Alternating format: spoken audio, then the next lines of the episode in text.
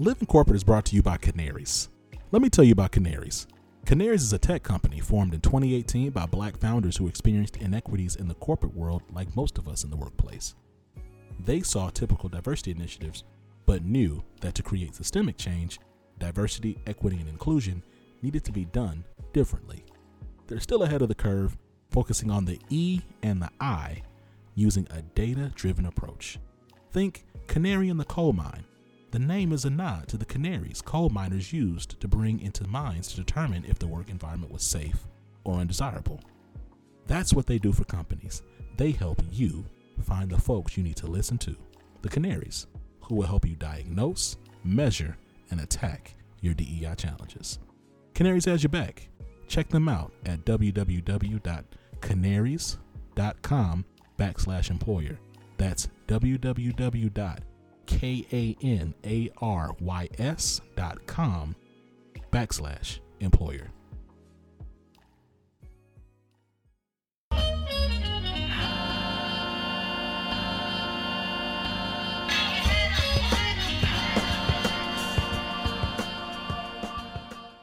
What's up, y'all? It's Zach with Living Corporate, and I've talked about this a bit time to time in some of the dialogues we've had on Living Corporate over the past few years. You know, the reality is that the diversity, equity, and inclusion space simply does not give enough focus and attention to its treatment, perspective, and experience of Black men in the workplace. Now, this is nuanced and challenging because Black men do benefit from the patriarchy. They do. Black men do not benefit from the patriarchy in the same ways or in the same degrees that white men do, or frankly, any other men in the workplace do, but they do benefit.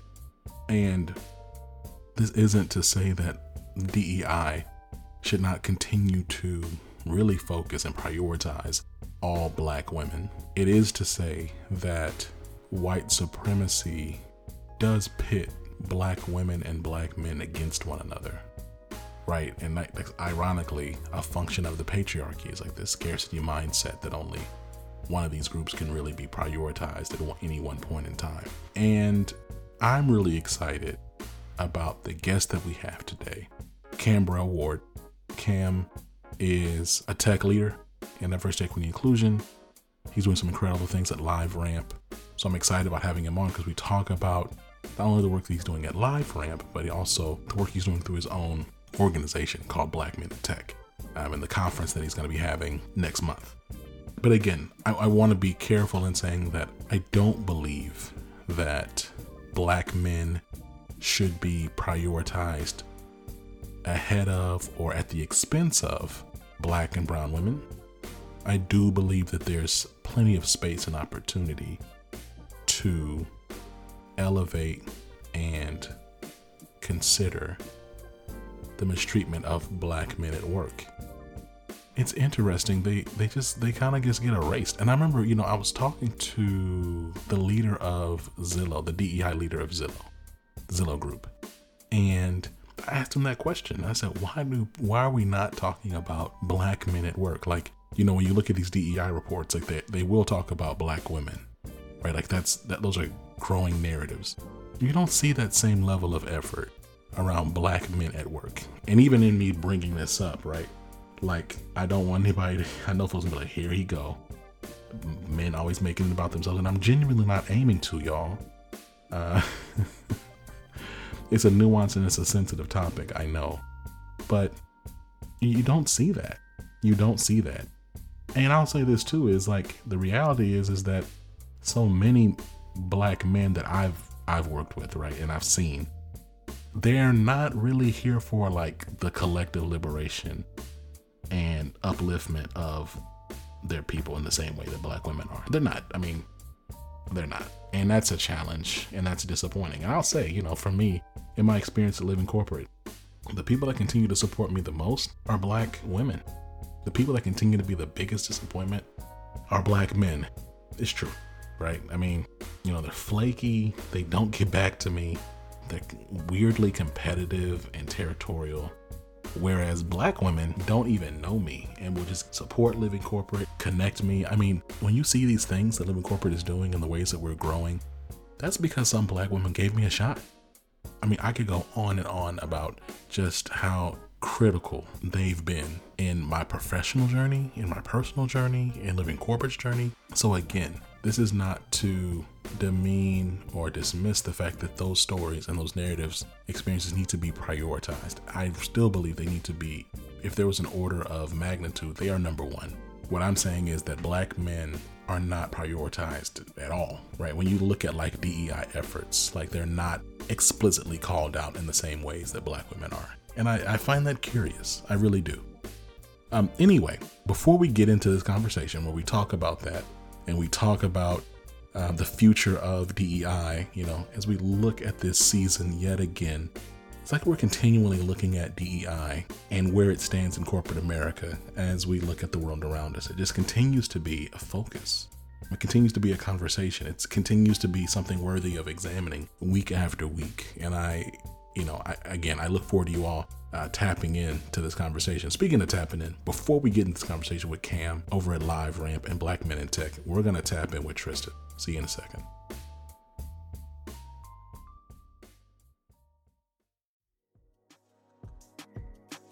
What's going on, Living Corporate? It's Tristan back again to bring you another career tip. This week, I want to talk about some of the common outreach mistakes you might be making. Have you ever reached out to a recruiter, someone on LinkedIn, or just someone you want to connect with and they never responded? Believe me, I've been there. There's a couple of common mistakes that many of us make when we reach out that may be blocking us from our blessings. First, sending a generic message. I can almost guarantee that you don't like to receive generic messages, so why would you send one? Make sure that each message you send out is tailored to the person that you're reaching out to. This goes for both email and LinkedIn. The next mistake is asking for something in your initial email besides time. Outside of requesting 15 to 30 minutes of their time, you shouldn't be asking for a referral or to be considered for open roles. Instead, figure out where you can provide value and give your contacts some time to get to know you, what challenges you're facing, and how they can assist. The final mistake is thinking that the purpose behind every connection is that the person will get you a job. If this is what you think, you're setting yourself up for failure. Your contact is going to think you're only trying to use them, and no one likes to feel used. Make sure you display genuine interest in the person, what they do, and the industry you're trying to go into. Remember, each interaction is a chance for you to gain information and insight that can help you tailor your resume, help you with answers in your interview, and even prepare you for conversations with other professionals within your industry. Landing the referral is just a bonus of developing genuine relationships. With unemployment levels being so high, that means the market is quite competitive. So networking is an even more vital part of your job search. Watch out for these mistakes and make some adjustments in your outreach to increase your chances of a response. This tip was brought to you by Tristan of Layfield Resume Consulting. Check us out on Instagram, Twitter, and Facebook at Layfield Resume, or connect with me, Tristan Layfield, on LinkedIn. Living Corporate is brought to you by the Liberated Love Notes podcast, part of the Living Corporate Network. The Liberated Love Notes podcast is a starting point for integrating self and community affirmations into your daily practices. The Liberated Love Notes podcast center the experience of Black folks existing in white systems and speaks to overcoming imposter syndrome, disrupting injected and internalized forms of oppression, embodying an abundance mindset, and building a healthy racial identity. Check out Liberated Love Notes podcast wherever you listen to podcasts, hosted by Brittany Janae Harris. Cam, Cambrell, Big K, yo, that man, what's going on, man? How you doing? Hey, man, you know, it's a beautiful day in paradise, you know, always, right? Always. Yeah. So look, man, let's talk about it, right? Like, you and I, we connected on Fishbowl. We were on a... All right, so why are you laughing? Because, man, honestly, our Fishbowl connection was so divine, right? Because, you know, we was on there with about 30 other people at the same time. And, you know, you said everything I was thinking in the moment, so much that I had to reach out to you immediately and say, hey, we need to go deeper on this conversation. You know, and I feel like that's what's important when brothers get on the line, you know, in sync and in line with the diversity and inclusion and the mission and where we need to go, right? And I tell you, your words immediately, you know, spoke to everything I was thinking. And I was like, that's someone I got to connect with. Yeah. So. I appreciate it. So this is the thing for the audience. Mm-hmm. A little bit more context is, you know, we were on a conference call type of thing, because everybody's trying to be Chatty House now. So everyone's getting everybody's trying to be Chatty House. Everybody's trying to get that conference call feature. And look, you know, cool, competition's a beautiful thing. Do your thing. But anyway, so we're on this thing, and somebody just said something like, you know, we can't use race as a cop out or as an excuse. Mm-hmm. And, you know, and so that's when I was like, and I was triggered, right? Mm-hmm. I was upset. And so then I made some statements around, and it's because of the context, right? So all of us on the stage were Black folks in tech. Mm-hmm. And mm-hmm. then the audience was a lot of, like, you know, white executives and stuff. And mm-hmm. I was like, we can't say that. Like, that's irresponsible to say that. And so, yeah, I spoke my mind. And, you know, it wasn't like, you know, crazy. Nope. But I definitely know that it caught folks off guard. Yes. Because I got some text messages afterwards. They were like, "Oh man, listen, like, you know how that the gift is where you sitting there eating the popcorn in the chair." Like, yes. Man, I was just sitting there like eating the popcorn, like looking around, like, "Oh man." But but to your point, it was needed because it wasn't necessarily the context that the individual shared. It was more so the vantage point that they were looking at in that moment, right? In the room that we were in, I understood what the individual was trying to say. It just wasn't the right room, you know. It wasn't the right room. It was the right. Mm-hmm. It was the wrong room, and it was at the wrong time. And I was like, yep. And so I was like, man, you know, if we're gonna do this, we're gonna talk about this space and this work on mm-hmm. this platform that has so many folks that aren't us who have the power to change these systems, we need to be really intentional about that time and that space. So yeah, you know, and it's interesting, Cam, because, and I've said this before, I don't meet a lot of Black men in the diversity, equity, inclusion space, especially Black men like my age, mm-hmm. or like mm-hmm. or even I'm more to the point, like Black men at the same stage of life I'm at, right? So even if we're not the same age, like we both have kids, like we're both like, you know, young kids trying to figure it out, doing what we do. Exactly. So that's a unique space. So let's talk about your career and just how you got into the DEI work and what got you there, and then what's keeping you there right now. Yeah. So transparently, like earlier in my life, I was fortunate to be raised by my mom and my grandmother. And, you know, I didn't have anybody really telling me about the talk, right? The man, and we know the talk, right? The talk on the interaction with law enforcement and how to act and how to respond. Because I was lacking that talk, you know, I had an unfortunate run-in with law enforcement while in high school at the football practice where I was actually dropping a friend off home.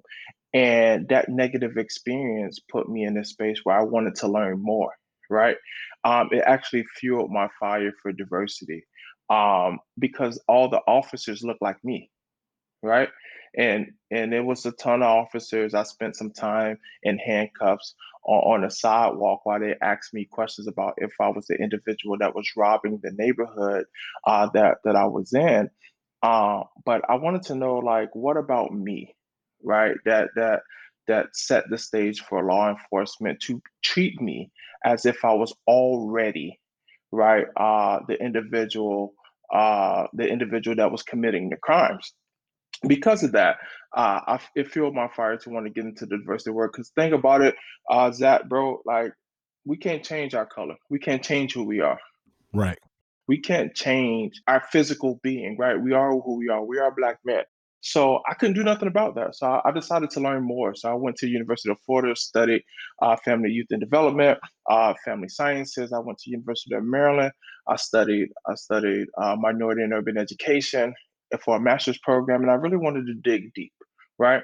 A lot of people like to go wide and try to do everything. I wanted to go deep and be an expert, not even an expert, a subject matter, subject matter expert in what this is, diversity and inclusion.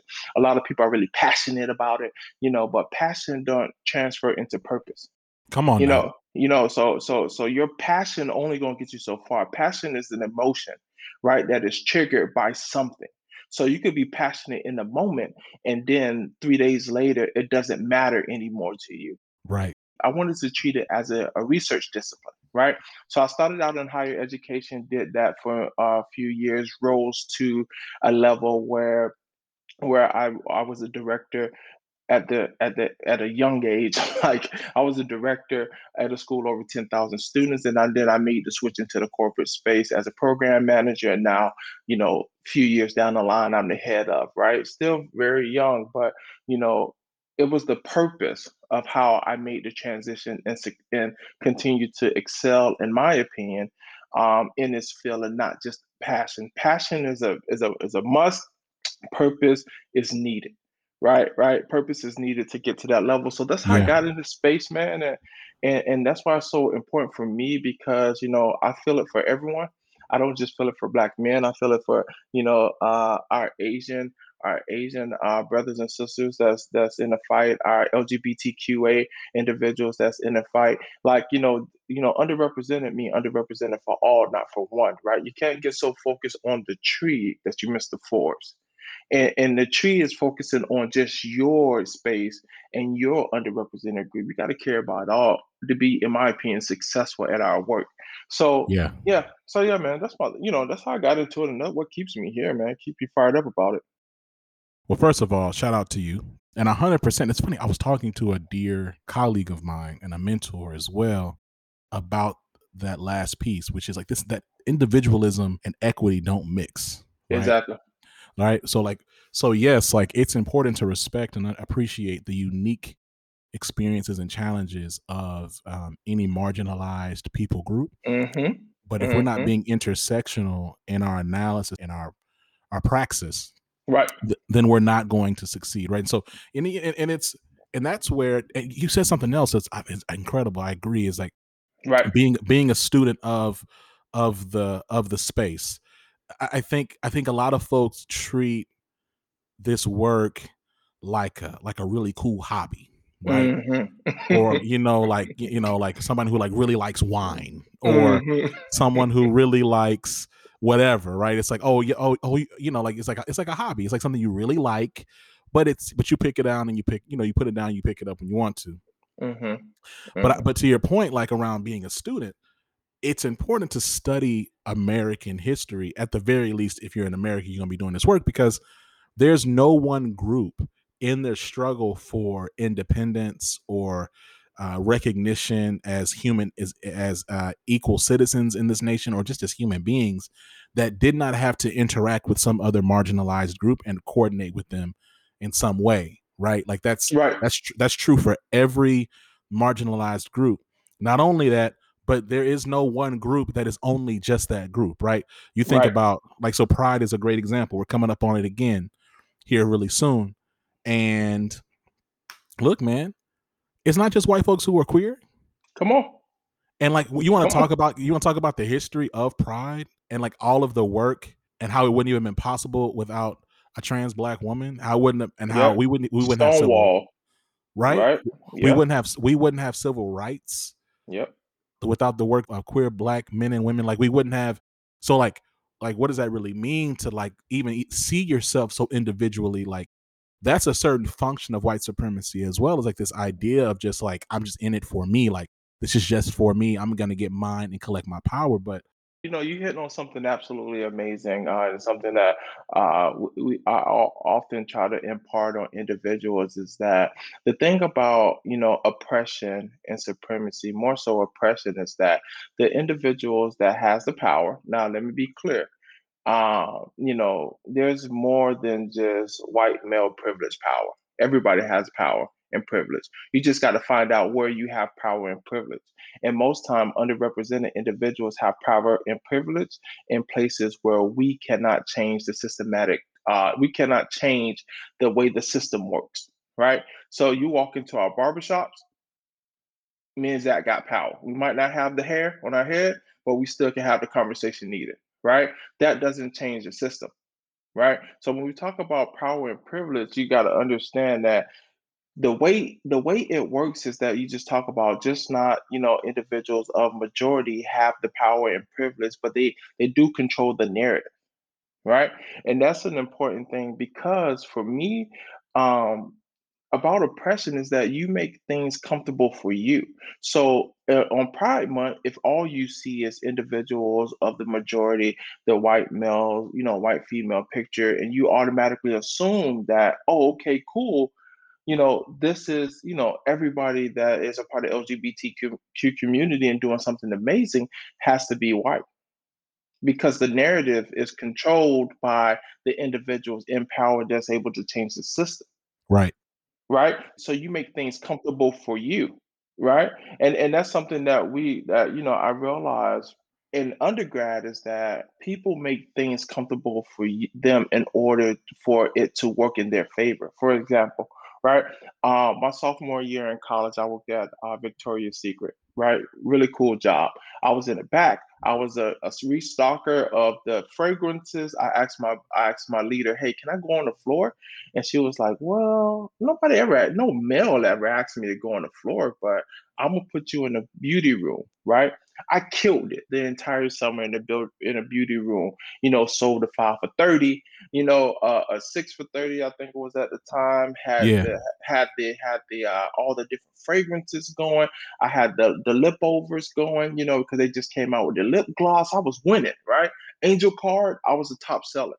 At the end of the summer, as I was getting ready to go back to school, one of the associates says, Cam, you know why people are comfortable with you? And I go, why? Because I'm good at my job. She go, no, because they think you're gay. And I go, nobody ever asked me. And at that moment, I realized it was uncommon to see a big black man with a bald head working in a beauty room at Victoria's Secret. So in order to be comfortable with something that they didn't, it was foreign to them, in order they changed who I was, or made up someone of who I was in order to interact with me and make people feel okay to do that. Man, you know, and that's interesting, because we do often think in contexts that are directly beneficial or, you know, impactful to us. Yes. Yes. So let's do this. You know, I want to learn more about, you know, the work that you're doing now, because you have a lot of stuff going on, right? You have, yeah. so you know, you're at LiveRamp. You also have your own organization. Like, let's talk about just like what's in your atmosphere right now, and what does that look like?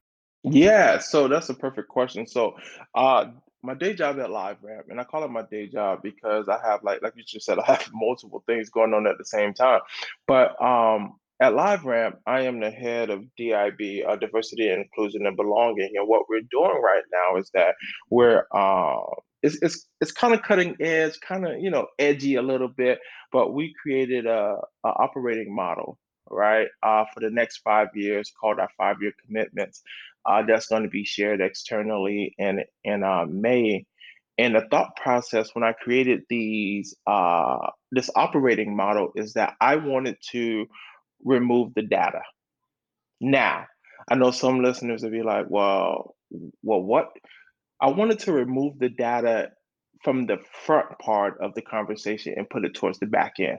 All right.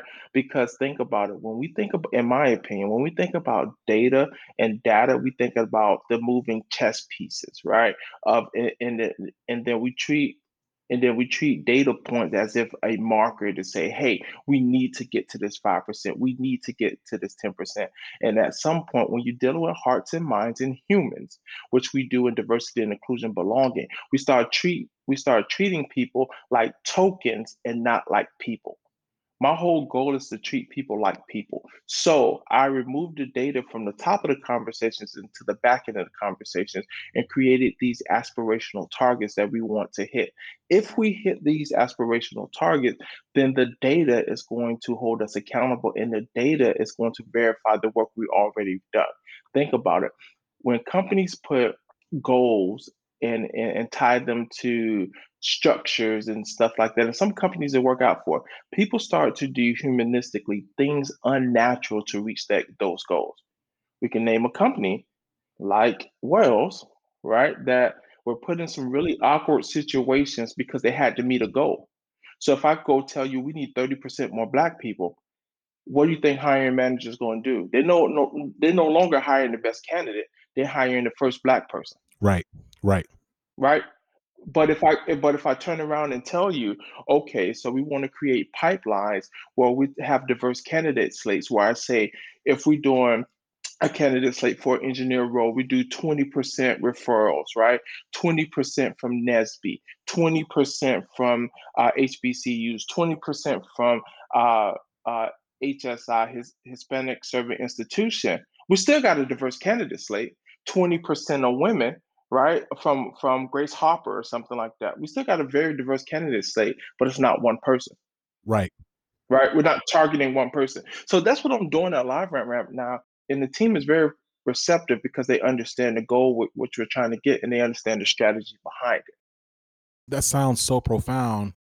And it's funny because, and I've given this feedback before, like to some other folks, you know, as you just come and go, you know, you talk to all types of people, but like the folks, they actually pick your brain, whatever.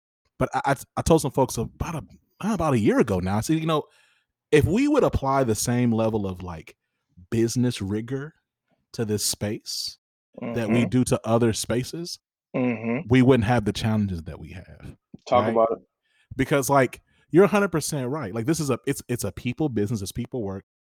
And yet, you know, when you think even think about like the principles of change management, like we don't even think of DIB as like an offshoot or under or in coordination with change management. But there's all these principles that you're talking about. They exist in change management. And yet folks don't connect those dots because we don't really prioritize it in the same ways. Because it goes back to what we were saying at the top, which is folks kind of treat this like a hobby. So I agree with you. And to your point, we do talk a lot about data, but then it's still not strategically integrated into the work, right? And there are folks out there who will be like, oh, well, I've been doing this for years. And like, there's some orgs out there that have created all sorts of like tools, analytics tools, and yet they've yet to really get the penetration in these spaces, because if they had the penetration in these spaces like they should, then we wouldn't have some of the data challenges that we have. Right. Like, and so I'm excited. Like when I hear you, like I hear that, like that's exciting to me. You know, we had Michael C. Bush on, I guess about a year ago, so a little while ago. Nice. And we were talking about, and I appreciate that. That wasn't a flex. I'm going somewhere. I'm not trying to being tacky. No, listen, I'm with it. Hey, listen, that's a good brother. Now I'm with it. So he is cold. He is cold. Yeah, yo, shout out, Mike. Hey, listen, I'm trying to meet that guy. I'm trying to sit down and have a conversation with him. You know what I mean? He is a beast. I need to hit him back because easy. That's what we do, man. We just support. Hey, listen, I'm trying to just sit down and just talk to the man. You know, like he is brilliant. He is brilliant. So I'm sorry, man. We got off on a tangent, man. No, it's cool. It's cool. So I'm talking to him, and you know, he's just emphasizing that the next 10 years, like the future. Right. 2030 is going to look, by 2030, data and DE, it's just going to be a completely different space and world. Right. Like when you look at Korn Ferry and the recent partnership they announced with Qualtrics. Right. And really trying to coordinate and integrate data in all of their people work. It's just going to be different, man. And so my point is that I'm just excited about the future. And I'm excited that there's folks like you out there really doing the work. Okay, so that's LiveRamp. That's cool. I know we could talk about that forever. But yeah, you know, we could go. But let's talk about the things you're doing outside of LiveRamp. Yeah. So November of last year, I was sitting in the bathroom brushing my teeth. And I'm telling you this part because I know exactly what I was doing the day I dreamed up Black Men in Tech. I was in a conversation with myself, and it was an internal, not even a battle, internal discussion about how do I go from just being significant how do I go from just being successful to being significant? Now, success to me is what we do in our day job, the titles, you know, the things that are tangible that we can point to and say, you know, we did this, right? But I was more focused on the legacy, right? So how do we create this legacy where people that look like us, Black men, knew that there was an outlet in tech where they can capitalize on and win, right? And realize that, you know, tech is not just a space for individuals with engineering degrees, but you can do tech and you can do tech, and then you realize tech is in anything. Think about this. Michael Bennett and Martellus Bennett, they wrote a book called Making White People Uncomfortable. In the forward, right? I believe it was Martellus that shared the whole story about representation. And he talked about it as if it was a character, like he was like Superman, Batman, and all the other heroes, you know, didn't come to his neighborhood to save a damsel in distress, never showed up, you know, in his neighborhood. But this is what we grew up with as far as television cartoons. And he was like, hell, Aquaman could have been famous because, you know, they say Black people don't know how to swim. So you want to level up, Aquaman, you should have came to our neighborhoods, right? And helped out our people. We didn't get a Black superhero until Black Panther, right? And that was what's that, 16, 18, 2000, one of those years. But that was just fairly recently. So he started talking about the representation of Black men or Black people wanting to be athletes, right? Wanting to be rappers. And then in my opinion, wanting to, you know, do some things illegally, you know, because that's who take care of their neighborhood. That's who they see in their neighborhood as success. You know, I was talking to a group of middle school students, and they were saying that they wanted to play football. And I asked them, well, how much money is a lot of money? Because they need to take what we always say, hey, we need money to take care of our mama.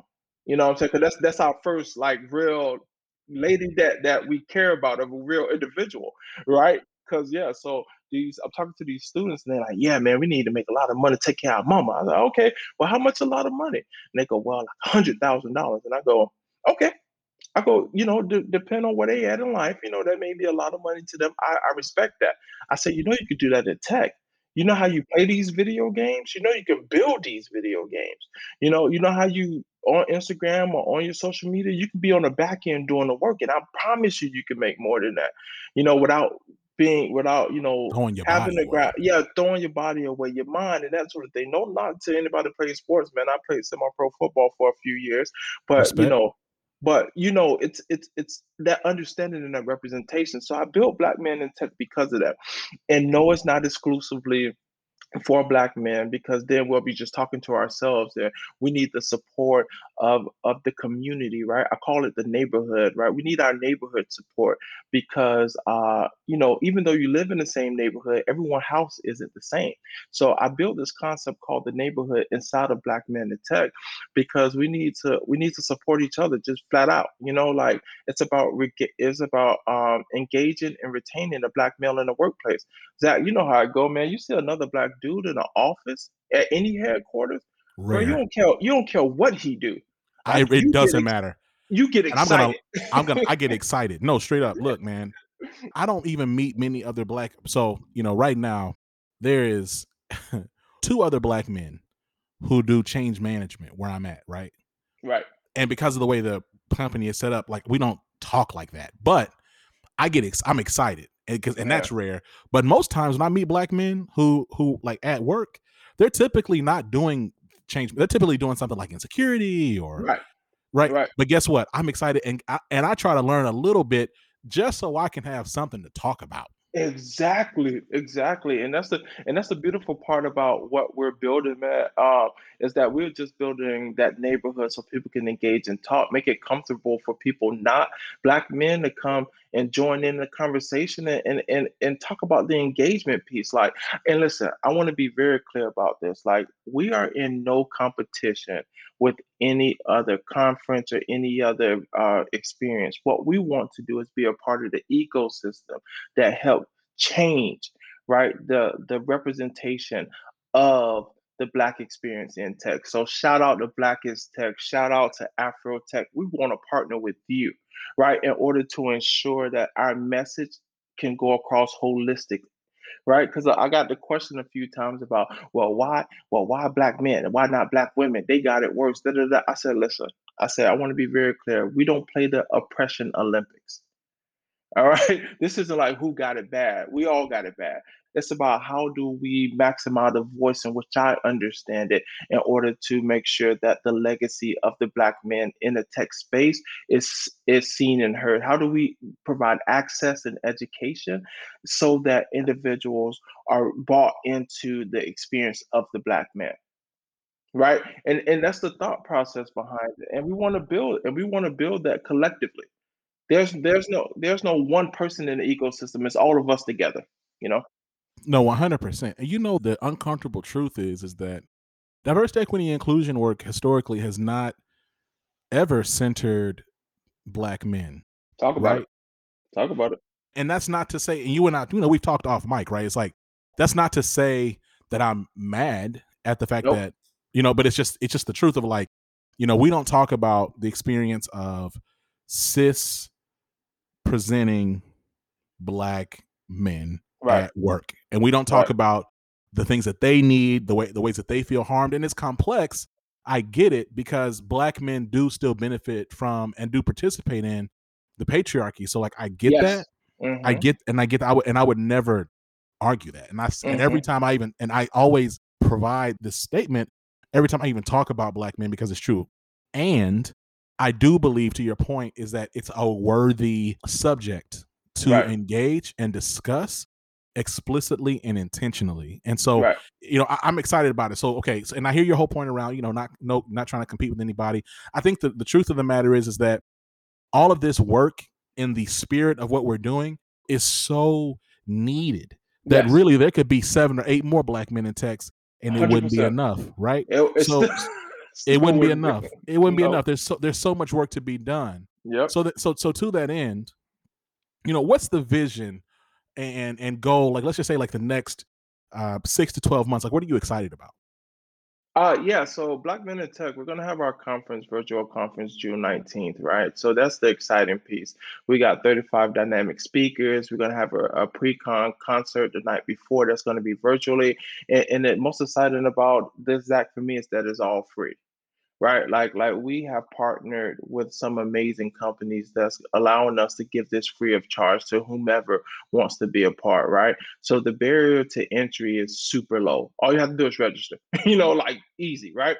But what really excites me is our philanthropic effort. So the existence of Black Men in Tech is for this ability to help our community, our neighborhood, so that so much that we're launching this whole scholarship program where we're giving computers to high school students that's going into the collegiate arena and going to college. And then for individuals that are at the college level, at an HBCU, studying technology at some point, we're offering book scholarships of $1,000 to make sure that they do succeed in the classroom. And you will say, well, Ken, why book scholarships? And I'm going to tell you that students pay tuition, pay room and board, but they don't know if they're buying them books yet, you know, because that's an extra expense, right? So I want to make sure that we do well in school. And that makes me excited, because when we talk about the significant piece, this is significant. This is a legacy that we're going to leave, Zach, behind. You involved, because I pulled you in, you know, we're going to do some summits and stuff, but we're going to do this together. You know, like, when the community show up, when the neighborhoods show up and support our students, our kids, you know, and give them ways to make sure they succeed, man, that's the most powerful thing we can do. And that's what really is going to get me excited in that 6 months. I love that, Cam. And, you know, I can't emphasize enough on how powerful it is that this is happening, you know, that it's a group of men getting together. You know, I don't like the phrase or the concept of change the narrative, because the narratives, they're going to exist because of white supremacy. Right. So it's not about changing the narrative. It's about leaning in and creating the narrative that you want. Right. And so I love this idea of legacy. You said it a few different times, and building something that's going to outlive you. Right. And very practically around the book scholarship, that's huge, because I remember like a silly young student. Yeah. You know, yep. I bought all these books, and my books, I mean, I had so many books, and it wouldn't crack the book open, Cam. I'm like, no, why did I spend this money? Right. Just to be a paperweight, right, man. Like literally, that's all it was. And so I remember even, you know, shoot, there's something to be said about teaching students how to buy the international version of them books. Yep. Because some international versions are cheap. Yeah. If you try to go to that college, if you try to go through that university bookstore, man, they hitting you over the head, $90, of course, $150, $300. Yep. I'm like, yep, bruh. Like, and then they'd be like, you got that version. That's not.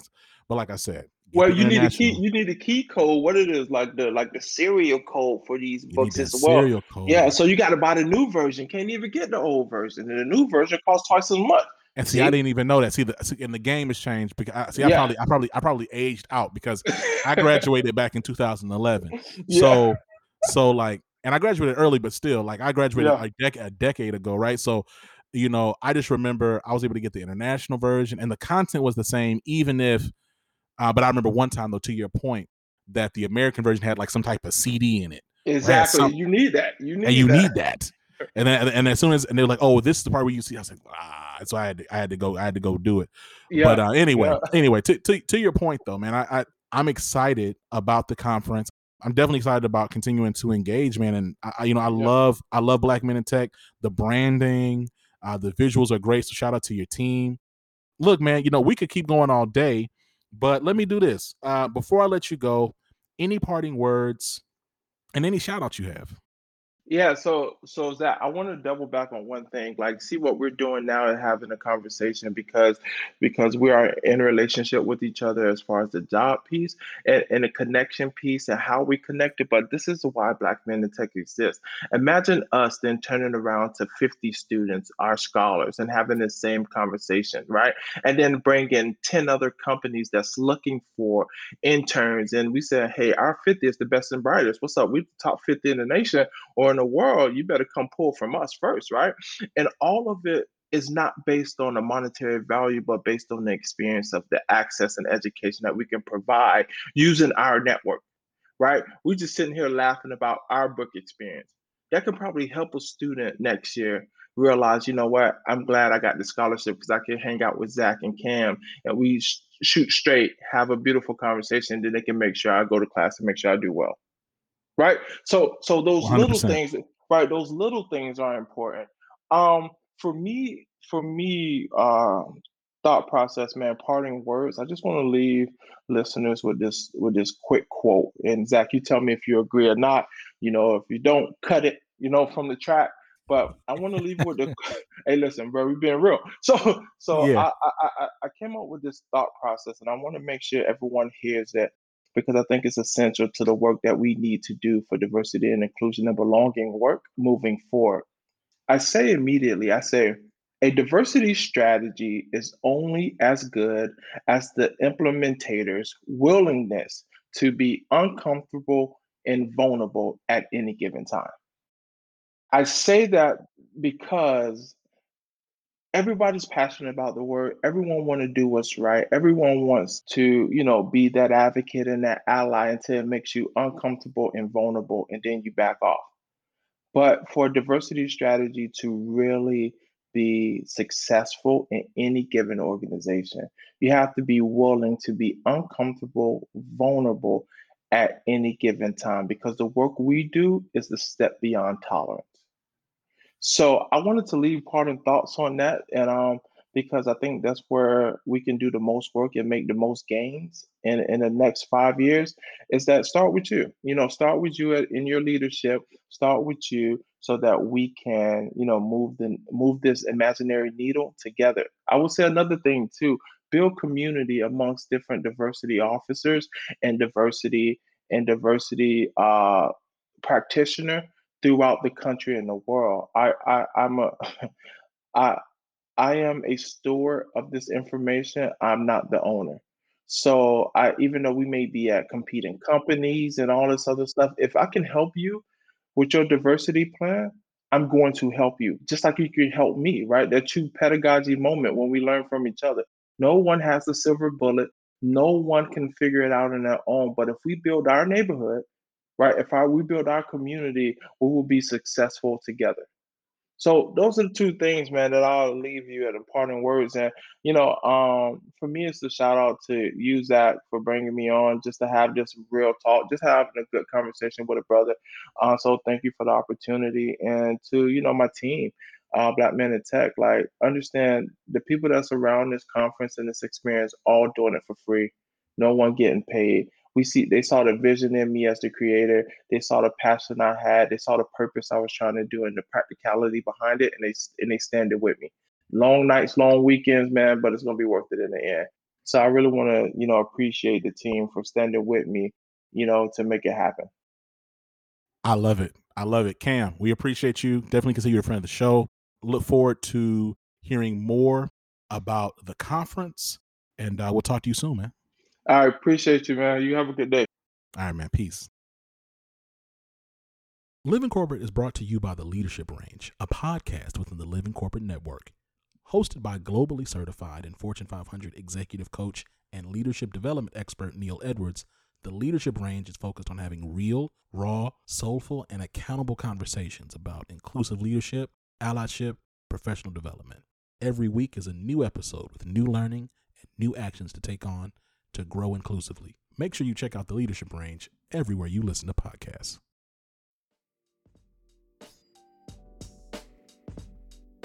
And we're back. Yo, shout out to Cam Ward. Shout out to LiveRamp, all the dope stuff they're doing over there. Shout out to Black Men in Tech. Listen, if you want to learn more about Black Men in Tech, we'll learn more about Cam, we'll learn more about LiveRamp, just check out the links in the show notes, okay? We're doing some really cool stuff. We're actually going to be promoting the Black Men in Tech Conference over the next month. So make sure you tell folks about it, right? It's virtual. It's nothing, right? You ain't got to go nowhere, y'all. You ain't got to wear nothing crazy. You know, you got to dress up. You ain't got to, you know, worry about airline tickets or hotels. Just register, right? It's going to be great. It's going to be a great conference. Now, listen, before we get up out of here, it's important that you hear me when I say prioritize yourself. Continue to do that. We're in this moment right now where, as the vaccine continues to be distributed, organizations are already looking to get their folks back on the road. And to a certain extent, I get that. But never feel like you need to rush out of the house if you don't feel safe, and certainly if you're not vaccinated. Life is short. You know, there's this narrative around trying to get back to normal. And the truth of the matter is, we're not putting this genie back in the bottle. Like, we've experienced a little over a year of having an opportunity to reprioritize, assess, and think about what's important in our lives. And I, for one, am never, ever looking to going back to this grind culture of wearing myself down to nothing, chasing some imaginary carrot to win some prize, right? There is no gold at the end of that rainbow, right? The gold that you have is in your health, in your family, in your personal well-being. It's your responsibility to figure out how work fits into that, not how you fit into work, right? Prioritize yourself, prioritize your well-being. Shout out to the Living Corporate team. Make sure you give us 5 stars on Apple Podcast. Until next time, this has been Zach. You've been listening to Living Corporate. Peace.